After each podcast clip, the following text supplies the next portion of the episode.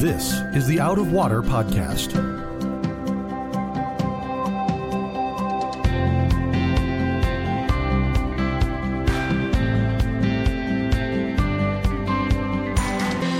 Out of Water is a production of Rio Vista Community Church in Fort Lauderdale, Florida. You can find it on Apple Podcasts, Google Podcasts, or Spotify. If you like what you hear, please subscribe and tell a friend to help them find Out of Water also. Welcome, friends, to another episode of the Out of Water podcast. I am your host, Sam Castensmith, and with me, as he is again, Director of Student Ministries, Will Bushman. Take two. Take two. All right, so we are moving into the second half of the Gospel of Mark, chapter 14. Uh, where we finished in the last episode is right where Jesus is telling his disciples that they will all fall away. Peter insists, "No, I never will." And then Jesus says, "You're going to deny me before the rooster crows. You're you're you're going to deny me three times." And so they leave there uh, from the Mount of Olives and they go to a place called Gethsemane. So to understand this, the Mount of Olives is the the big hill or mountain that's to the east of the Temple Mount. Gethsemane is kind of at the foot of the Mount of Olives. It's right when you're coming down into the Kidron Valley, and there's an olive grove there, which is Will and I have both been there. Yeah, it was beautiful. I think that was one of my highlights actually of the Israel trip when we were there Mm-hmm. because it felt like, okay, this this has got to be the place. A Mm-hmm. and B, it was just one of those ones where it's always been kind of hard for me to visualize this Gethsemane scene because you know Mm-hmm. I don't spend much time in olive groves or gardens or anything Mm-hmm. of that. So kind of just to to be in the midst of that was wild, and I thought that was a be- they have a beautiful church there with like some of the most beautiful stained glass I've ever seen. So Mm-hmm. hey, give that a Google, people. Yeah, it, it really is. I'd, I'd agree. That was one of my very favorite spots. Like, on the whole, I would say going up to Galilee because they have thankfully left it very untouched. Yeah. It feels very natural. There's not a lot of development going on. Capernaum, you can walk where Jesus walked. Totally, literally, totally. You're cool. on the shores. That's that's really cool. You're looking at the ruins and you know Peter's mother-in-law's house. Likely, you know you're seeing the synagogues, the the ancient ruins is really cool. Um, but in Gethsemane, they've kept it to where it's just an olive grove. There's Isn't that a the private trees place? there? Yeah, it's privately owned, which is And- wild. Yeah. So when, but but they have done a good job of maintaining it. You go in there and it's an olive grove. And so I'd say it's one of the places where I felt the most spiritually impacted. Um, where it's like Jesus wept in this place. Jesus wrestled with his fate here. It's one of those, you know, Gethsemane is one of the stories where you see Jesus's like his humanity on display in full force and you see the gravity of your salvation as it weighed on him. Yeah, and it was like palpable when you're there almost. Mm-hmm. Like that was one of the places where I felt like, you know, when you're at the Temple Mount, everything's kind of so different. You didn't feel. But in Gethsemane, like we were there like in the morning. So it's not mm-hmm. even like, you know, at night, I'm sure this would be even, you know, a, a bigger feeling just because you feel that. But like people were weeping. You just felt like, you felt like you were in the store and you kind of, it kind of got you emotionally closer to kind of walking through Yeah. this with him Yeah. which was a wild guys. I wasn't ready for that. Yeah. You know, when you get on the bus in Israel, you're like, okay. you know, I barely slept on my hotel bed last night. Where we've been trucking around from place to place. You get it, and then you just end up at this beautiful olive grove with Mm-hmm. so much history, and then you just think, oh wow, Yeah, kind and of stepping into the story was a wild feeling. hmm And it's a little more quiet, like you're talking about, Yeah. than everything else. And it just lets you sit and ponder the love of your Savior and what He does in this place, um, which is pretty wild. And one of the other things that's interesting about when you get to Gethsemane, you realize like this is not far removed from the Temple Mount. You're you're No. literally looking. You're at the bottom of a hill, and right up top, the hill that's you know right in front of you is the place where the soldiers would be coming to arrest Jesus with torches and everything else. He would have been able to see them coming. Yeah. He doesn't run. I mean, it's like it's not far. 200 yards, 300 That was yards the first maybe, time you know? somebody explained that to me. I never understood that because you Yeah. Mm-hmm. think like it's you know they've, they've been sneaking around, they're trying to do all this in stealth, and then you probably have this processional of uh, way too many soldiers coming to get Mm-hmm. Yeah. a preacher man. Yeah, I mean, he's he would have seen them coming out of the walls of Jerusalem. It's it's it's interesting. It's I'm glad to have that visual in my head, having been there, because it he doesn't run, and he could have. So they went to a place called Gethsemane, and he said to his disciples, "Sit here while I pray." And so again, here in the moment of crisis, He doesn't try to, you know, all right, be strong, be strong. He needs time with his father.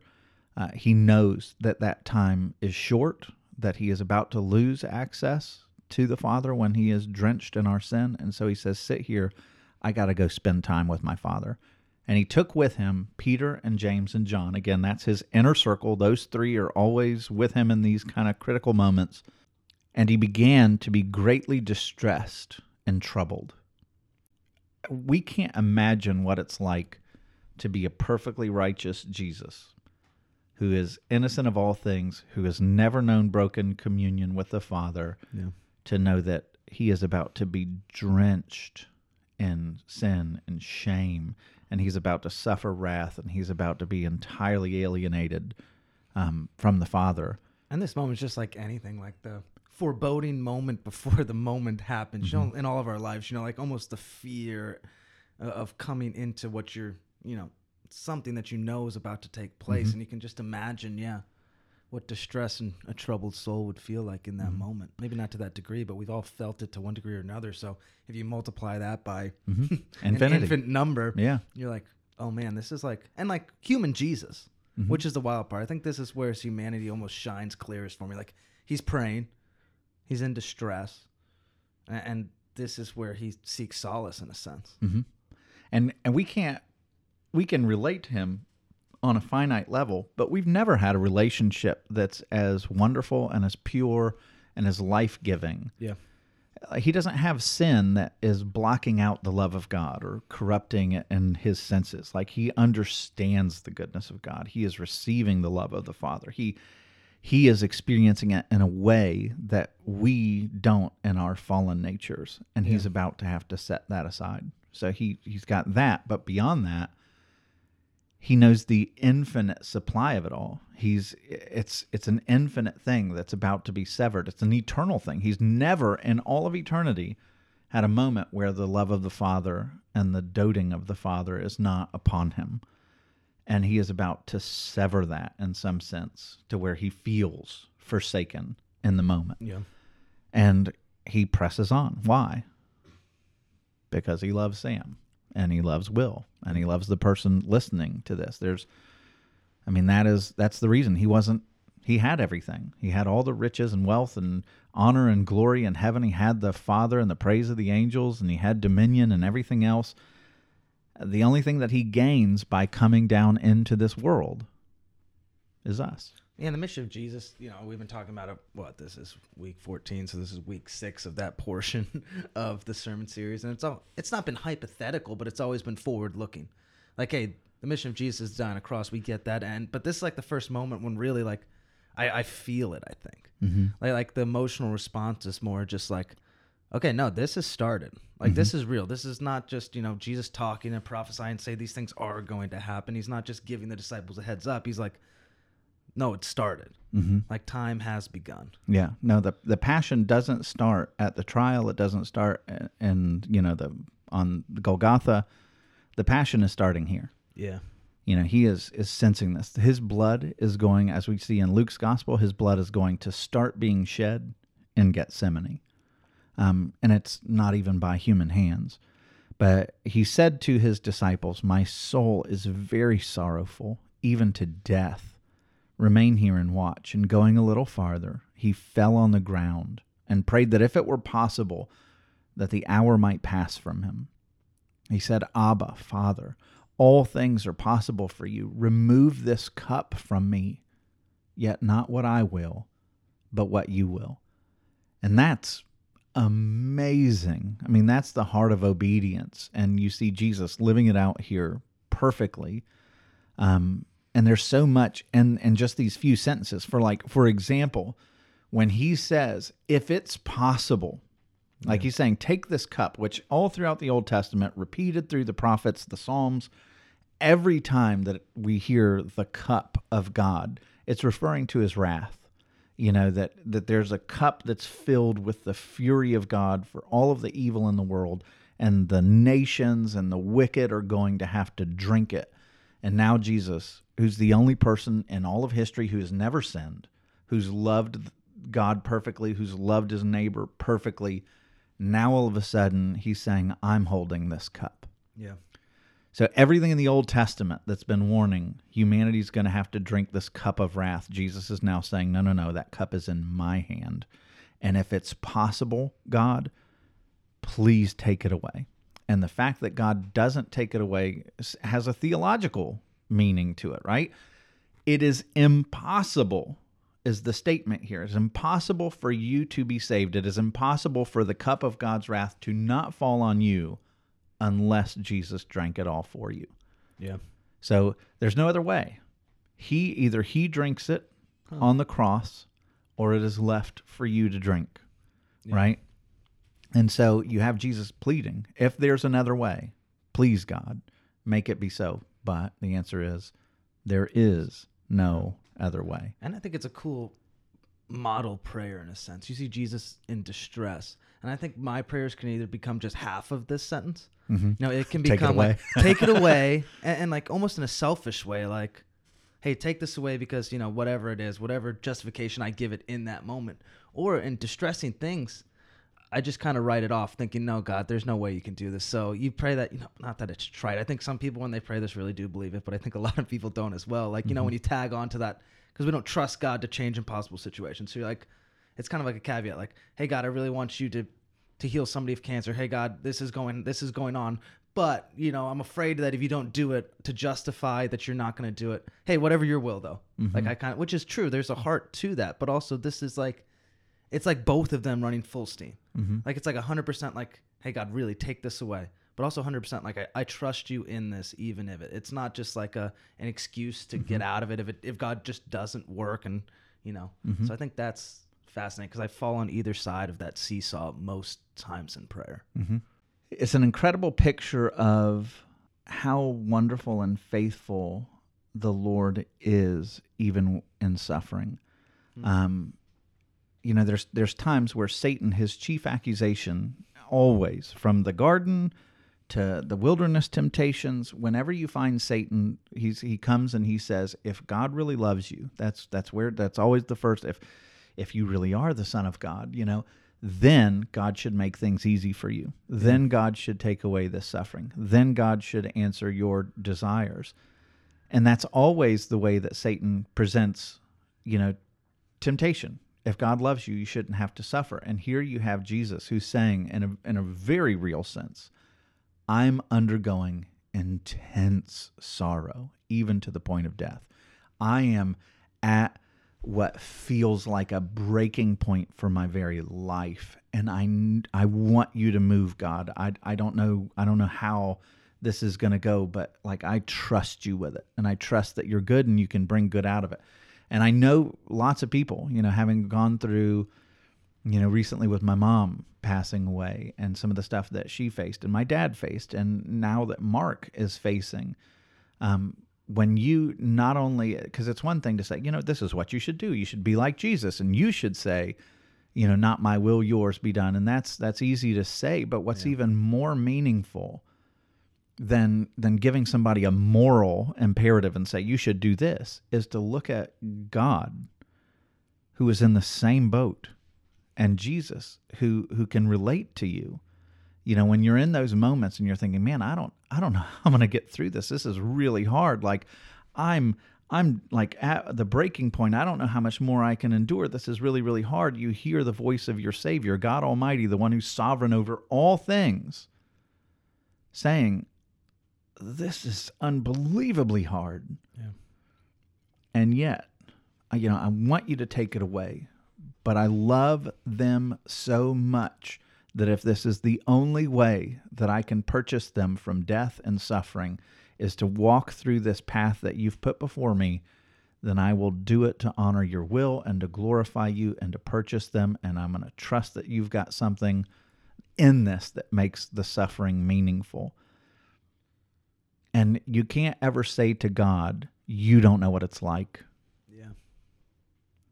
Jesus modeled something far through far more suffering than we'll ever face. And it's a comfort to know that that's the kind of God that we have. You know, when you're lonely, we talked about this last episode, you know, you see all these people peeling away from Jesus, and yet he says, You're all going to leave me, and yet I'm still coming for you. I'm still going to meet you in Galilee.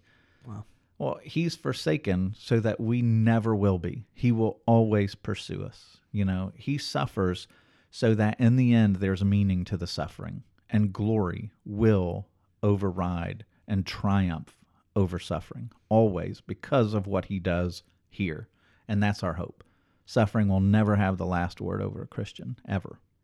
So it goes on in verse 37. It says, And he came and found them sleeping. so you gotta, and I mean, I don't mean to laugh because this is really terrible. I mean, I guess I do, They could have narcolepsy. like, know, that's we- real. You're, two people who are hosting this have been diagnosed with narcolepsy. Yeah, you're lucky that neither of us has just fallen asleep during this podcast. We never know. We could have edited it out, you know. Will, stop snoring. yeah. But I, I, I've never met anyone else with narcolepsy, and Here we are. Here we are. So here you have Jesus, who has just been pleading with the Lord, like, man, I'm, you know, everyone is going to be, betray me. I feel the cup coming from you. He's going into his greatest moment of crisis, and he goes back and he finds his closest friends, and they can't even stay awake with him when he's in his greatest hour of need. So that that pain of loneliness is heightened here. And he says, Simon, are you asleep? Could you not watch for one hour? Watch and pray that you may not enter into temptation. The spirit indeed is willing, but the flesh is weak. And I love that's a, a very compassionate thing that Jesus says there. He's like, I know where your heart is yeah. but you've been through it, and you can imagine if you if you'd have been with Jesus as he's laying into the temple priest and the Pharisees and the Sadducees and the Herodians all week, and you're constantly living like this is this is really really stressful. Like they're worn out, as Jesus would have been. Um, their spirit was willing, but their flesh was weak. And he went away again, and he prayed, saying the same words. And again he came and found them sleeping, for their eyes were heavy, and they did not know what to answer him. It's like, oh man, we we didn't mean to fall asleep. We just couldn't help it. Yeah, we've been there. and he came the third time and said to them, Are you still sleeping and taking your rest? It's enough.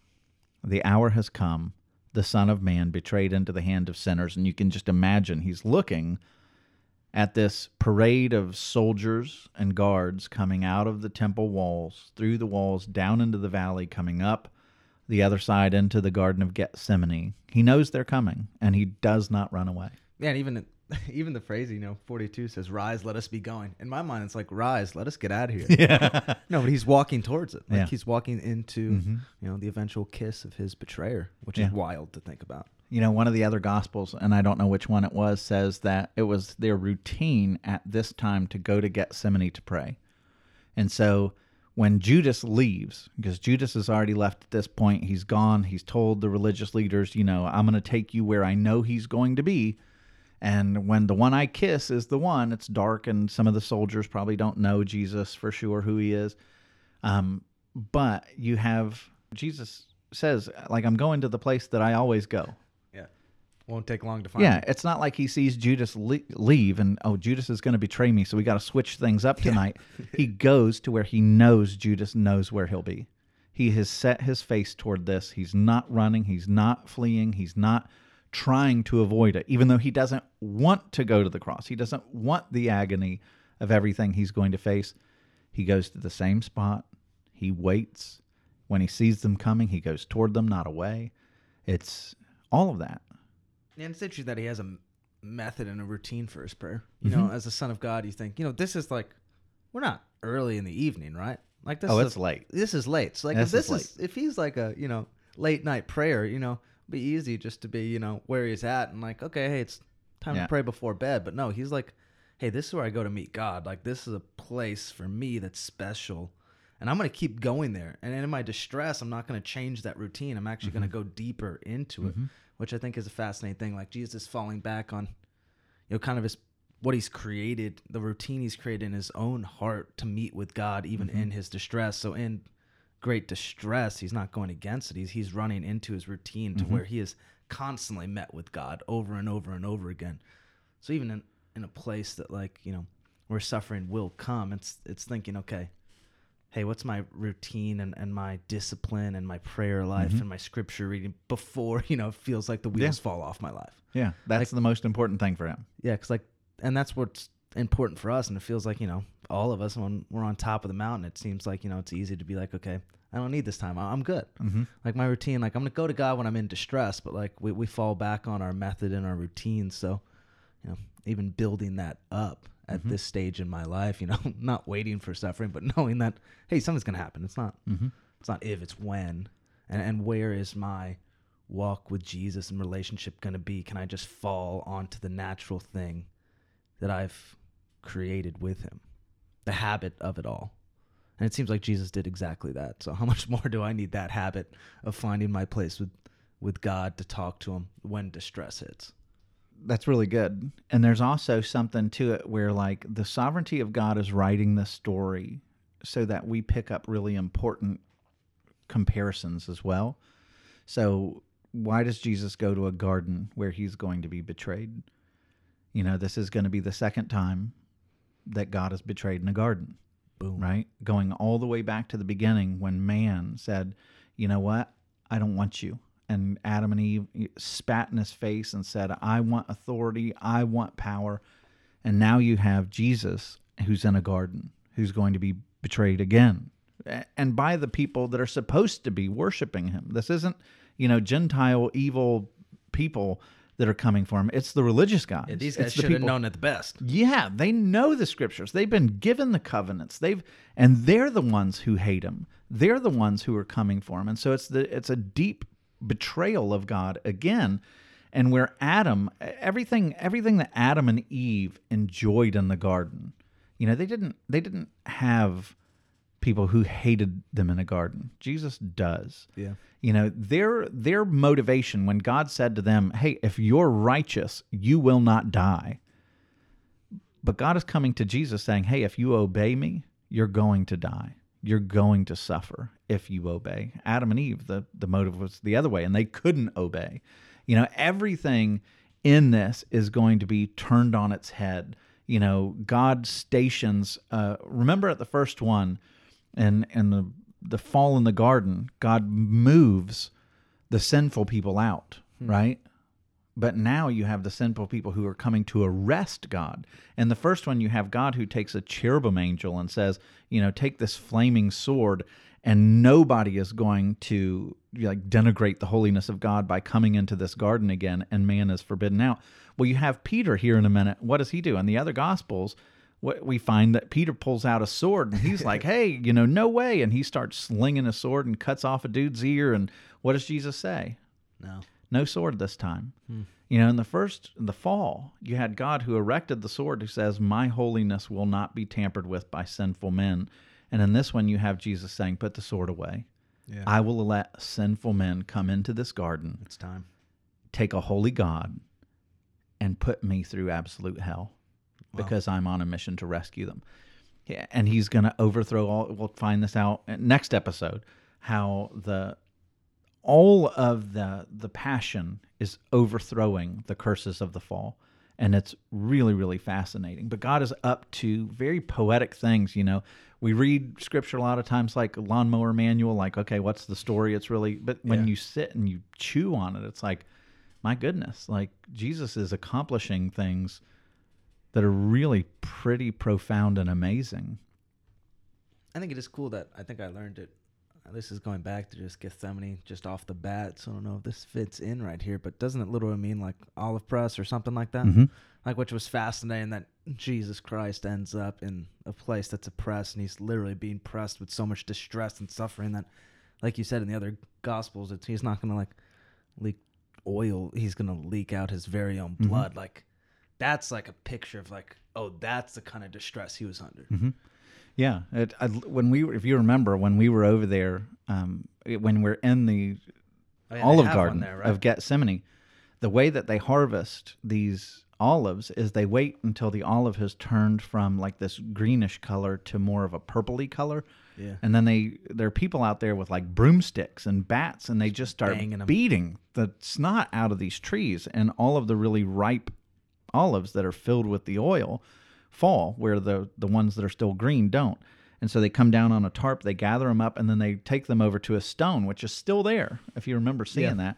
They lay it on a stone and then they roll millstones over the top of these olives and all of that kind of purplish clear oil comes out, and they use the oil to light the lampstand in the temple, to heal wounds, for torches, for all of, of these kinds of things. And so, like you said, when Jesus is in this place called Gats, it's an Aramaic word, Gatsamani, and it means oil press. What's happening is he is being crushed under the weight of all the sin of mankind. And what happens to him? And Luke, we're told that he began to sweat like blood. And so, what does that blood accomplish? Well, the blood brings healing, and the blood brings the light of the world. I mean, there's so much poetic that God is doing here, and that's that's a Sam. You know, who knows if that's correct? I don't remember where we learned that from, but but it fits, you know. Yeah. Another thing when when Jesus is talking about the end times and he says, you know, the the end of the world is going to be like it was in the days of Noah. And he talks about the judgment of the world will be like the days of Noah again. How did you know that the judgment against Noah was over? Oh, the the olive branch, right? That's right. He sends out a dove and the dove brings back an olive branch. Well, here you have the savior of the world and what is he surrounded by? Olive branches everywhere. And we still use an olive branch as what peace, right? yeah. the All, all cultures through history Yeah. seem to love the olive branch. But here you have Jesus, who is the antidote to the judgment of the world. And he is surrounded by the very thing that announced the end of the judgment of the world the first time. You know, eh, which could that, am I supposed to see that? I don't know, but it works. You know, can't it's. unsee it now. Yeah, right. I don't know. That's that's that's kind of how I am. Um, but I love all this stuff, you know. And I part of me wonders if God, the Father, is ordaining all these little things as encouragements to Jesus. Like, do you see this? This is the reason why you're doing it. This is the reason why you're doing it. So, verse 43, it says, And immediately, while he was still speaking, Judas came, one of the twelve, and with him a crowd with swords and clubs from the chief priests and the scribes and the elders. So, these are the religious, these are the temple guards, not the Romans yet. Now, the betrayer had given them a sign. I love how all of a sudden Judas has a, like, not even his name. yeah, the it's a new betrayer. Yeah, he was one of the twelve right before, but I was like, he's out. Now the betrayer had given them a sign saying, The one I will kiss is the man. Seize him and lead him away under guard. And when he came, he went up to him at once and said, Rabbi! And he kissed him. And they laid hands on him and seized him. In other gospels, Jesus will say, You know, you betray the Son of Man with a kiss, you know, do what you're supposed to do quickly. Uh, but so the guards grab Jesus, they seize him, but one of those who stood by drew his sword and struck the servant of the high priest and cut his ear off. We know that's Peter from other gospels.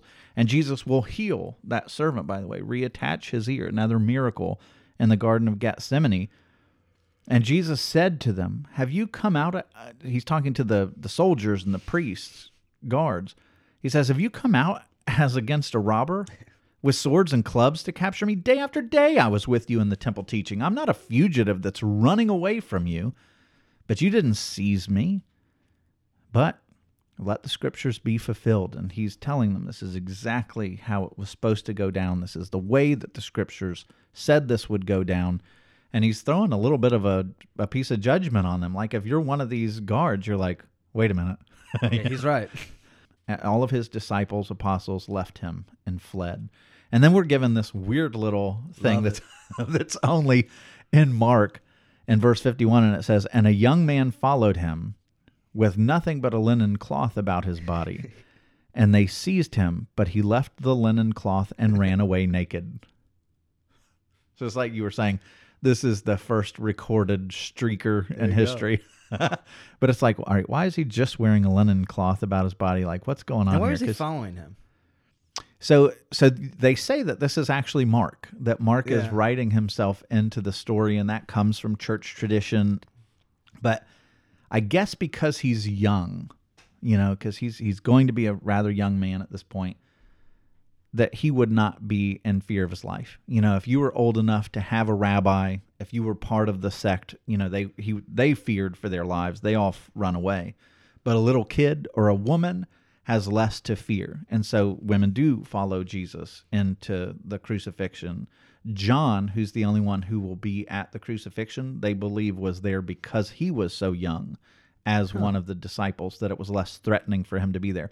And so when it says young man, that's really important here. He didn't fear that he would be charged with anything. So he's running, and eventually, you know, they grab his cloak and he runs away naked. Um, and there's other church traditions that say that the, the house where Jesus stayed um, when they had the Last Supper, that there's tradition that says that that was Mark's, Mark's parents' house. Um, and Mark is going to be super close to Peter. You've heard it said before, probably, that the Gospel of Mark is really written from Peter's perspective, that Mark is essentially the scribe for Peter's version of events. And so the Gospel of Mark is essentially Peter's Gospel. And so Mark, some way or another, had a close in with the apostles, and those are the prevailing theories. It's like a cameo. Who's that? Uh, is it Stan Lee, the Marvel director? Yeah, who's yeah, yeah. always in all those? Like he Yeah. just popped in. Yeah, Like, just showed up. Yeah, just but, like- but plays another character. So Yeah. Mark doesn't say, "And I was there and ran away naked." But Yeah, here's a, a young boy. But why this details in there? You know, I've sat and I've thought, you know, is this like the Joseph story where Joseph runs away, leaving his cloak behind? I have no idea what this, why this is important. Uh, but Mark finds it important. Um, interesting. So now Jesus is going before the council. The council is the Sanhedrin. And to understand kind of what this is, in Jerusalem and in Israel, you had a number of different governing authorities. You had uh, ultimately Rome governed, right? You had Caesar, Tiberius Caesar, who was in charge of all of it. But the Roman Senate had appointed, years and years earlier, had appointed Herod to be king over the region. And so Herod kind of controlled the region, but under the authority of Rome. And but the Jews did not like Herod because he was from the line of the Edomites, partly Esau, and so they didn't see him as a real Jew. He was part Gentile, so they considered him a dog. They weren't happy to be under his authority or his children's authority. And so they had a body of elders that was called the Sanhedrin, and it's like 70 guys that make up and they they control kind of the religious leadership of Israel. They're the governing body because Rome really didn't care what you did in territories they controlled, so long as you paid taxes and you didn't cause trouble. You could do whatever you wanted to in your own it. territory, unless you were like, you know, denigrating the emperor or something. But the Sanhedrin has the authority, and it was said that they had authority pretty much to do whatever they wanted, except certain things like they couldn't put someone to death by crucifixion. That was a Roman method of, of execution. Um, so the soldiers, the temple guard, they lead Jesus to the high priest. And now all of it already out of the gates, as we're going to see, they're violating tons of their own laws. This is a kangaroo trial. They're desperate to get it done before the people wake up. Um, and so they do all sorts of corner cutting and evil things to get Jesus executed here. So they lead Jesus to the high priest, and we know from putting all the gospels together, the first high priest that he goes to is a guy named Annas. And Annas was a high priest probably in Jesus' childhood, but he was so disliked by people in authority that he had to step down. But everybody still saw him as the high priest, but it was political reasons why he had to step down as the official high priest. And he gave his title to, I think, his son in law, whose name is Caiaphas. You may, may have heard that name before. But both of them essentially are high priests in the eyes of the people. Okay. And so Jesus goes to Annas, then Annas is going to call in Caiaphas, and eventually throughout the night, you got to imagine it's like 2 a.m., and they're sending word to all of the people on the Sanhedrin saying, Put your clothes on, come down, we we got this." We got him. Hurry up. And so all the chief priests and elders and the scribes came together. Peter had followed him at a distance right into the courtyard of the high priest, and he was sitting there with the guards and warming himself in the fire. So it's cold. Now the chief priests and the whole council were seeking testimony against Jesus to put him to death, but they found none. They were bringing in and like paying people to come in and offer false testimony, but they couldn't get any te- in, in Jewish law you have to have the testimony of two people that are in agreement in order to establish a charge. But everybody's all over the map. None of this is credible. For many bore false witness against him, but their testimony did not agree. And some stood up and bore false witness against him, saying, uh, We heard him say, I'll destroy the temple that is made with hands, and in three days I'll build another, which he did say, but he was talking about his body and the resurrection. Um, but their testimony didn't agree. And the high priest stood up in the midst and asked Jesus. So, person after person after person after person after person's coming forward saying, you know, he encouraged us to rebel against Rome. He encouraged us not to pay taxes. He said he was going to destroy the temple. He did all these, you know, da da da. Well, finally, the high priest is tired of this.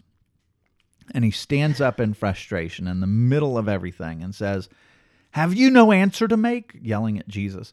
What is it that these men testify against you? But Jesus remains silent. And the reason for that, he doesn't see them as a real court Yeah. in the eyes of God, right?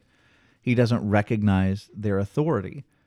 So he remained silent and made no answer. And the high priest asked him again, Are you Christ, the Son of the Blessed? And in the other Gospels, the, the high priest is yelling, I adjure you by the living God. Are you the Christ, the Son of the Blessed? And Jesus answers. So why does he answer that question? Because the high priest says, I adjure you in the name of the living God.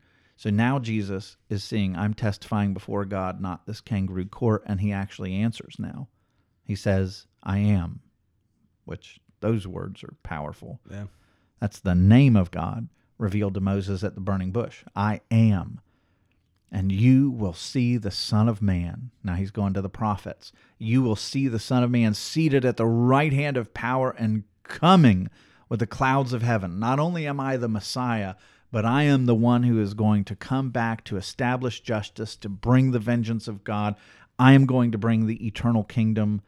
And when the high priest heard this, Ooh, he tore his garments and said, What further witnesses do we need? You've heard his blasphemy. What is your decision? And they all condemned him as deserving death.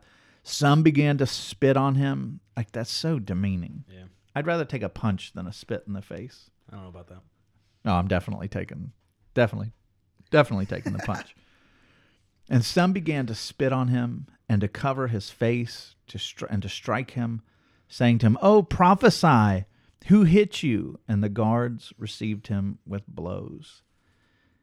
And so here you have you have this absolute kangaroo court that the the most ironic thing is these are this is the Sanhedrin. These are the people that are supposed to know the law. They're supposed to worship God. They're supposed to lead the nation in godliness. And they're looking at God in the face, accusing God of blasphemy. Wow. They're beating God in the face and spitting on God, which Jesus would say, "This is this is what you've always done to me. You may not have done it physically." but my people have always turned on me and always spat in my face. That you've always wanted power above relationship. Yeah, I think of this. I think I'm reading this anew for the first time in a moment. Uh, but I was playing the physical stuff on Rome. You know, you thought like, no, Rome, those are the bad guys. Those are the torturers. Those are the guys who, you know, they, they do this to people. But now it's like, no, like you said, like, no, these are these are the guys who are on the pedestal, just like Mm-hmm. the guys who should know, the guys who should see. And now it's just, I mean, they're just so blinded by all of this that they would spit and temple guards would hit and attack and come to blows with Jesus. This, Mm-hmm. And and what you you get jumping into the mind of these the Sanhedrin. The reason why they chose this particular time to go arrest him and to put him into a trial. The best way I know how to explain it is that when you had the Passover, everybody was at home. This is when you pull in all your relatives. This is when the family's together. Uh, nobody's out. It's think of think of like Christmas night. yeah, Like the stores are closed. It's uh, it's Passover. to There's no merchants out on the street. There's nowhere to go. Everybody's in their homes. Everything is quiet. Nobody's looking to organize a mob or a protest or a riot. Nobody knows what's happening to Jesus. So they arrest him. They bring him to the high priest's house. They go collect up all the members of the Sanhedrin and the priests and scribes. And they bring together a very, very, and everybody who hates him, and they bring together this mob of people in secret, right?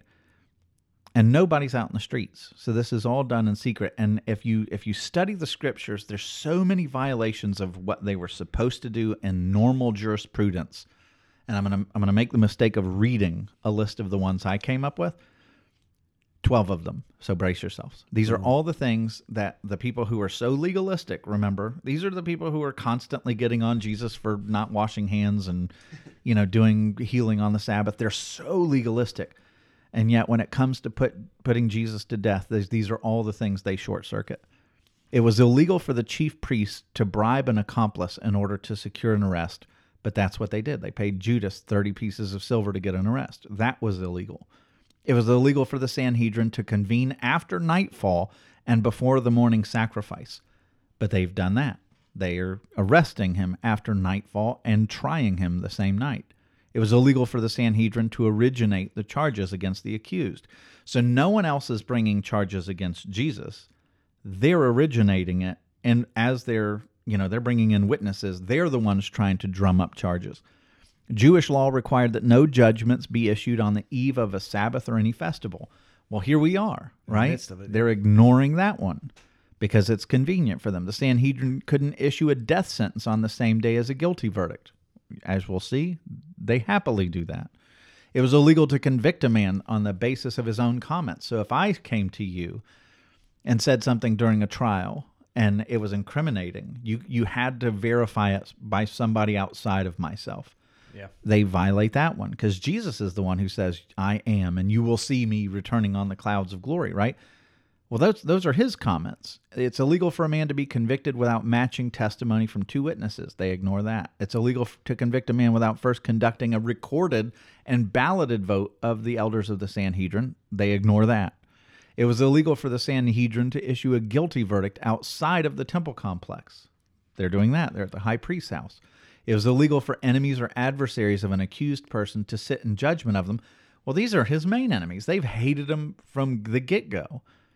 It's illegal for the high priest to interrogate a criminal suspect in private. They did that. Judges of criminal proceedings were required to conduct a thorough investigation. They don't do that. No. They they don't even attempt to do that. And so it shows you the desperation of all these religious legalists who are more than happy to throw the law out the window when it comes to squelching and silencing Jesus. Yeah, it's not a short list. I mean, that's pretty good.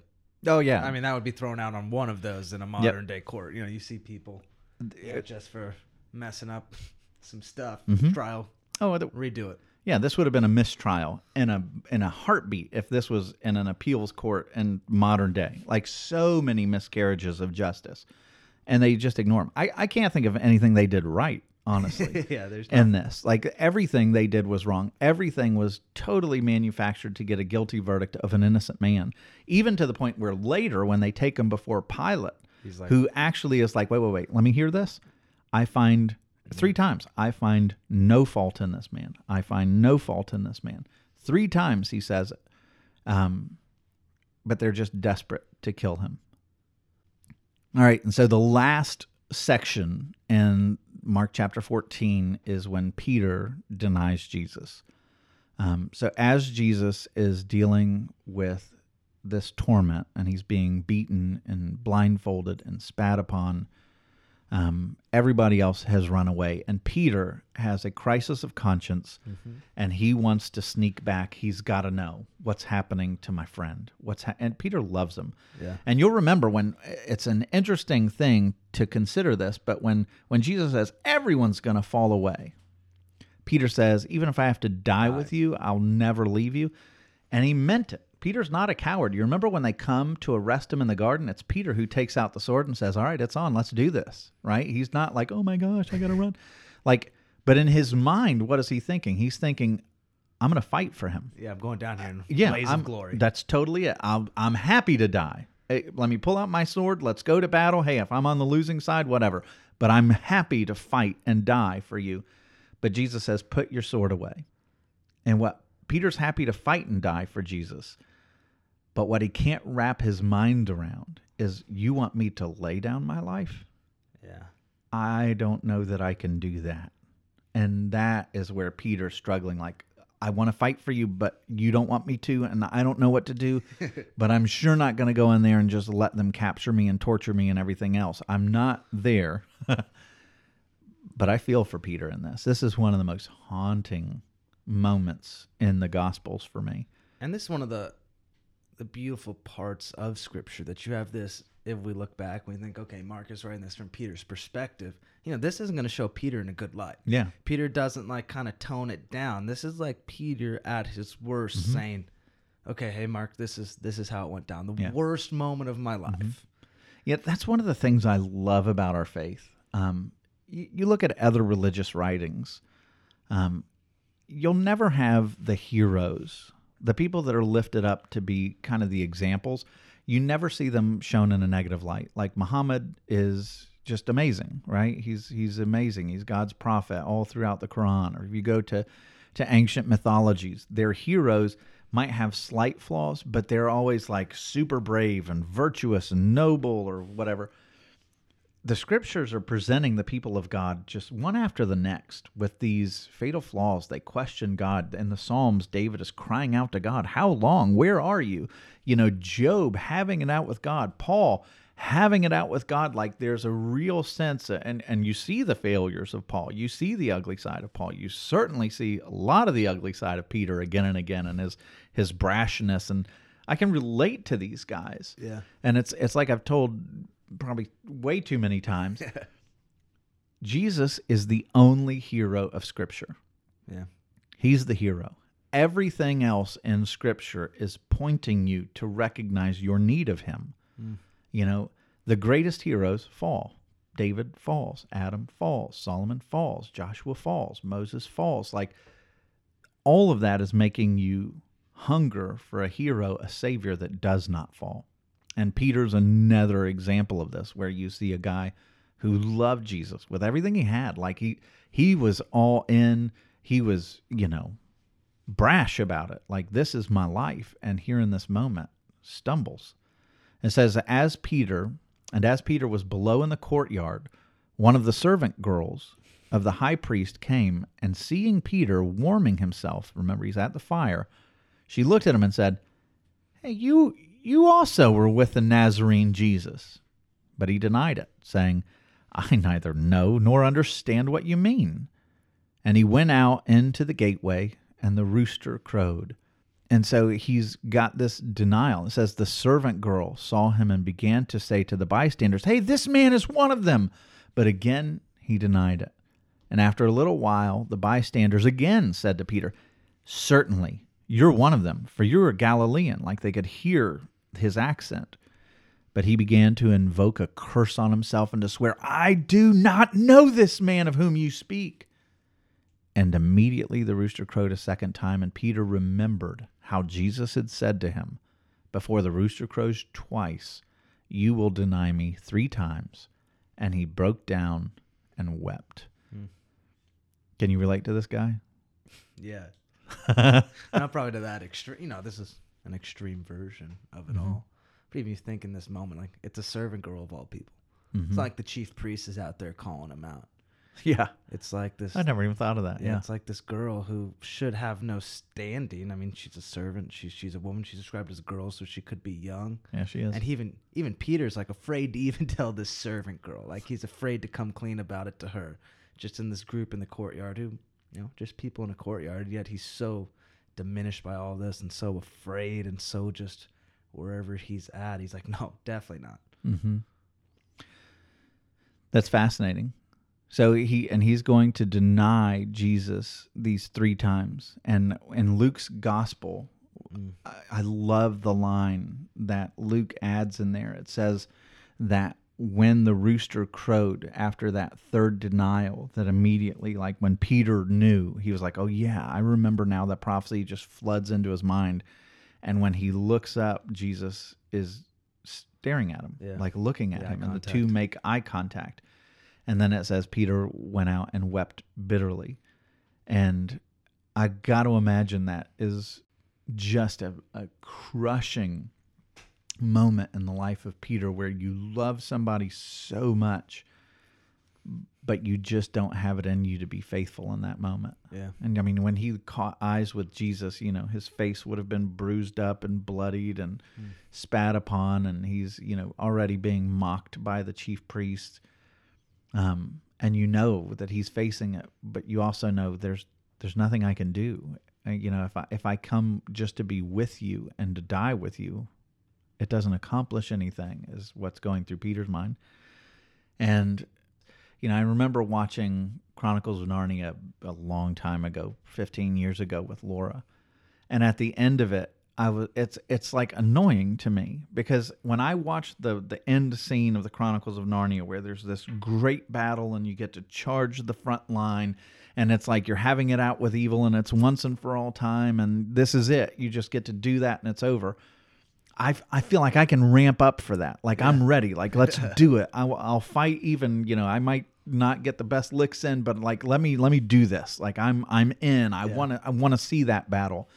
But the reality of the Christian life is it's this prolonged, decades long, dying to yourself and your pride and the mundane in the everyday conversations and the way that you treat your wife and your friends and your kids and your employees and your coworkers. It's it's this kind of like slow mortification of dying to self constantly. Yeah. And it's way easier to pull out your sword and go after Malchus. you know, it is really hard when Jesus says, you know what? You have to lay yourself down Yeah. Even when you can't see how this works to your benefit. That's really hard. And man, I can I can relate to Peter here. Yeah, it's the little things. It's the conversations. It's our egos and our reputations. And if we say this in front of this group of people, what are they going to think? And just the opinions of others, like, just drives our lifestyle so easily and so much. And, like, I mean, you see it with Peter. This little servant girl just defined him in a moment. Mm-hmm. Yeah, we've talked about this before, but in John's gospel, Mark doesn't give us the restoration of Peter, Yeah. but John's gospel does, to where, you know, when Jesus does follow them up to Galilee and Peter's out fishing in a boat and at the you know they see Jesus on the shoreline and he yells they don't know it's Jesus but he yells out to them hey have you caught any fish and they say no we've been out here all night we haven't caught a thing which is exactly how they were called into ministry how Peter and his brother Andrew were called into ministry and he says throw your net on the other side of the boat and they do so and they catch a huge load of fish which is exactly how they were called in and when Peter recognizes somebody, somebody, I think it's John, says to Peter, "It's the Lord," and Peter's like, it all comes flooding back. You know, like he's doing it again. And I love that Peter rips off his fishing clothes, dives into the water, and swims to Jesus in that moment. And hmm. that just tells me so much about the heart of the Savior that even after this, you know, Pete and Jesus had given him permission to fail. You know, you will all fall away. Yeah. You're going to. You're going to fail. And yet, I'm going to go ahead of you to Galilee. And so, in this moment, Peter is just the weight of that failure, the weight of the betrayal, all the ways that he didn't measure up and didn't love Jesus as he deserved. You see the love of Jesus and the way that Peter understood him because he doesn't hide in the boat. He Yeah. leaps into the water and wants to get to him as fast as he possibly can. And that says a lot about our Savior. You're going to fail. You're going to you're going to deny him. You're going to mess up. You're going to have these impulses where at the end of it you just want to go out and weep bitterly like Peter did because you failed him. And yet, one of the things that I love about this is is knowing the ending. You will fall away, and yet Jesus will always keep pursuing you. Yeah, and something must have switched in Peter's mind even over those couple days because you can imagine the. It seems like the shame and guilt hit him. Obviously, he wept bitterly, Mm-hmm. but it seemed like he must have remembered something about Jesus. Like, you know, obviously this is speculation, but like you said, when he sees Jesus again, he's not afraid necessarily to run Mhm. towards Jesus. Mhm. But in that moment, you would imagine, like in our lives, it seems like shame and guilt will build until we insert something about Jesus into it, until we hold on to a promise, until we remember who Jesus is. And it seems like Peter had to have done that in his life. Mm-hmm. Because I would think, man, those three days, I'm weeping bitterly after denying Jesus, and I know Jesus goes to the cross, and now he's buried in the grave. That would just multiply my shame and guilt. Like, hey, this was my last action towards the man I loved. Mm-hmm. And so you would think, but he must have stopped himself because, yeah, just the joy of seeing Jesus again or a man that he doesn't know at that stage. It's like, oh man, that's there, there's a process that we all have to learn how to remember Jesus in our shame and our guilt Mhm. because it is a monster that can just eat us alive and keep building and become three headed unless, you know, we interject Jesus and the gospel into our own lives and we preach it to ourselves until really we believe it. Yeah. There's a, there's a, a line, and I think it's Paul. Mark would know, but it's it's where he says uh, there is a repentance, a godly sorrow that leads to repentance in life, and there's an ungodly sorrow that leads to death. And I've always seen the, the godly sorrow that leads to life and repentance. Um, I see that as Peter. Yeah. You know, it's it's a that in Romans where it says it is the kindness of God that leads to repentance. Well, when you see someone being kind to you and merciful and sweet and tender when you totally don't deserve it, it makes you all the more eager to just grab hold of them and repent. You know, you trust you trust their heart with your repentance. You Yeah. know that they're not going to spurn you or shame you. And Peter absolutely knew that about Jesus. And so he puts himself at Jesus' mercy happily, and it frees him from the, hmm. the shame and the guilt and the tears, right? And on the other side of that, you have ungodly sorrow that leads to death. And we're going to see that the object lesson there is Judas, you know, who, who, though he has denied Jesus in a, a more egregious way than Peter, but still, both of them denied Jesus. Judas says, "There is no hope. I'm not even going to seek mercy. I don't. I don't want to see Jesus again. I'm terrified of him because of my my shame and my guilt." And so he goes out and he will commit suicide. And so in our hearts, you know, it's like we need to check ourselves because we're all going to fail. we're all going to fall short. We're all going to disappoint, you know, from what God asks of us. But when you mess up, do you have the heart that says, "Oh my gosh, I messed up. I need to race to Jesus." Yeah. Or do you have the heart that says, "Oh my gosh, I messed up. I need to hide from Jesus." Yeah. Because what Jesus wants from you, that's why he came. I mean, that's why he died. That's why he goes to the cross, is so that shame, guilt can never separate you from the love of God that's found in him.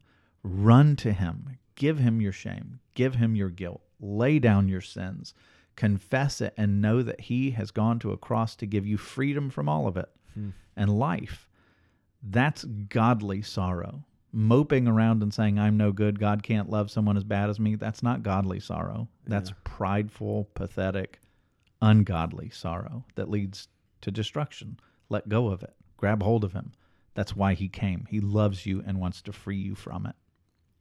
Yeah, I think that was the first time I came to faith was understanding that difference when you know because growing up in a Christian background and kind of being the uh, people pleaser that I am, you know, a lot of that was, hey, I'm good just so I don't disappoint people, and my morality looked like I really knew Jesus, uh, but I was on a spiritual retreat in the seventh grade.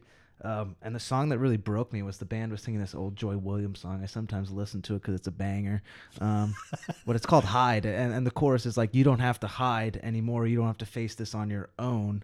Right. And that was the first time I was like, Oh, Mm-hmm. Right. I don't have to hide that portion of me from Jesus, that he loves me for me. He loves me for all of me in this sense, that I don't have to pick myself up. And even Peter in this scenario, like Jesus told him it's going to happen. Jesus saw it happen. Mm-hmm. So what is Peter to do? Just act like it doesn't, or just like like like sit in it? Like maybe I can hide this from Jesus. Maybe he won't know that mm-hmm. this actually happened. But no, like, and so we do have an omnipotent God who sees all things, knows all things, like our first instinct is to run and hide. But you know, Peter's giving us no.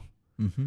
You know, That's one of the things that is the most, sadly, the misunderstood part of of Christianity is you'll get a lot of people who say it's just it drives guilt. You know, it, it's impossible to measure up. It's it's there's there's too much. You, who's Yeah. that good? You know, it just it takes all the fun and you know like that argument that it's a religion about rules and shame and everything else.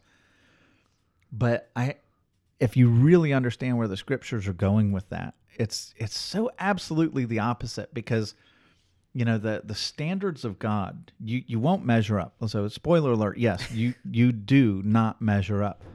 But I've heard Tom say this before in sermons, and I love this that you don't even measure up to your own standards. Yeah. Like if if you took everything that you've ever said about the way people should be and you were judged based on your rules, you don't measure up to your rules. You feel you're constantly fighting the feeling that you've disappointed people or that you need to earn their approval or that you're not good enough for them. You're wondering, do these people really love me? Do, am I alone in this? Like every human being at some point or another is struggling with those things to some degree or another. And the Bible, as opposed to all the other secular self help stuff that says you can be good enough and buck up and you're amazing, and the scriptures come and say, Yeah, I know. I know you're a mess. And I love you beyond measure. Hmm. You don't have to hide. You know, all the other things put this like stoicism and everything else, they put this pressure on you that says, All right, I gotta be this. I gotta be this. The world expects this from me, so I gotta be this. And inside every human being is going, but I'm not. but I'm not. And scripture says, yeah, I see it. You're not. And guess what? Your future in heaven, your forgiveness, your status, your value has nothing to do with the fact that you don't always measure up. It has to do with the fact that Jesus did. And he loves you so absolutely wildly that even though he knows you're going to betray him, even though he knows that you spit in his face, even though he knows that you're going to fail him in a million different ways, he loves you too much to let go. And he will stand in the garden and say, Man, I don't want to drink the cup of God's wrath, which I don't deserve. But rather than you having to get even a drop of it, I will drink it bone dry hmm. so that my people know that they are always loved and always accepted and always good enough because their life is valued at the price tag of my life. Hmm. And they are now children of God because they wear my righteousness. It is freeing, not guilt inducing and enslaving. I wish that was, and that's something that we're, as Christians, as you know, we're constantly having to preach to ourselves. Yeah. I'm constantly looking for my value and the approval of others and everything else. But we need to seek it out in Christ alone. Yeah, and this frees Peter. You know, we know the rest of Peter's story. That's You know, right. this isn't the definable thing. It feels like it when you read it. You're like, Peter, no one's going to forget this portion, and we do not forget it. You know, Yeah. which is a good thing. You know, it's a reminder, but also Peter moves on from this. Mhm. Like he does. It doesn't seem like this weighs him down for the rest of his life. You know, it's not sinking him Mhm. when he's off being a missionary, when he's creating the church, when he is the rock of the church and given the keys to the kingdom. It's like no, Peter felt grace. He mm-hmm. received it, and he lived like a man who was fully forgiven mm-hmm. for it, which is beautiful. I love it. And when Jesus comes back and commissions him to continue on in ministry, he doesn't say, Well, I'm not sure I want you on the team anymore. Like he just, he says, No, I called you. I didn't make a mistake. You're still my guy, bud. Yeah, and Peter doesn't even fight him on it.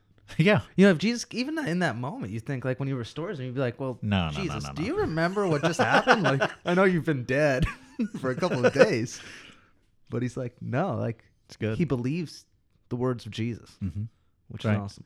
Which means if you feel like you're not good enough, you need to believe the words of Jesus because he has called you. He's called you. Yeah, It's his will, it's his wisdom. Let go of your own. All right. Well, I think Mark would say, uh, "Let's let that have the last word." yeah, that's a good word. And we will let it, we will let something stand on that. I forget what he says. Yeah. Good grief. We'll fix that, Mark. Anyway, I hope this has been uh, edible and edible. I hope it Edifying? been edible. Good grief. I need more sleep. Don't chew this in your car, folks. Hey, we're recording in the morning. I'm used to doing this in the afternoon. My brain hasn't engaged yet.